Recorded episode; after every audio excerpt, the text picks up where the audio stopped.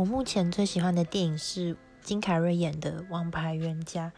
但我今天其实没有想要讲这部，我想要讲的是另外一部是由史嘉蕾·乔韩森主演的，叫做《爱情不用翻译》的电影。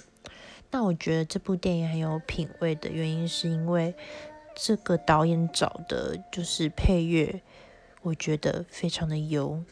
因为这个导演好像可能偏爱就是邓协的乐团吧，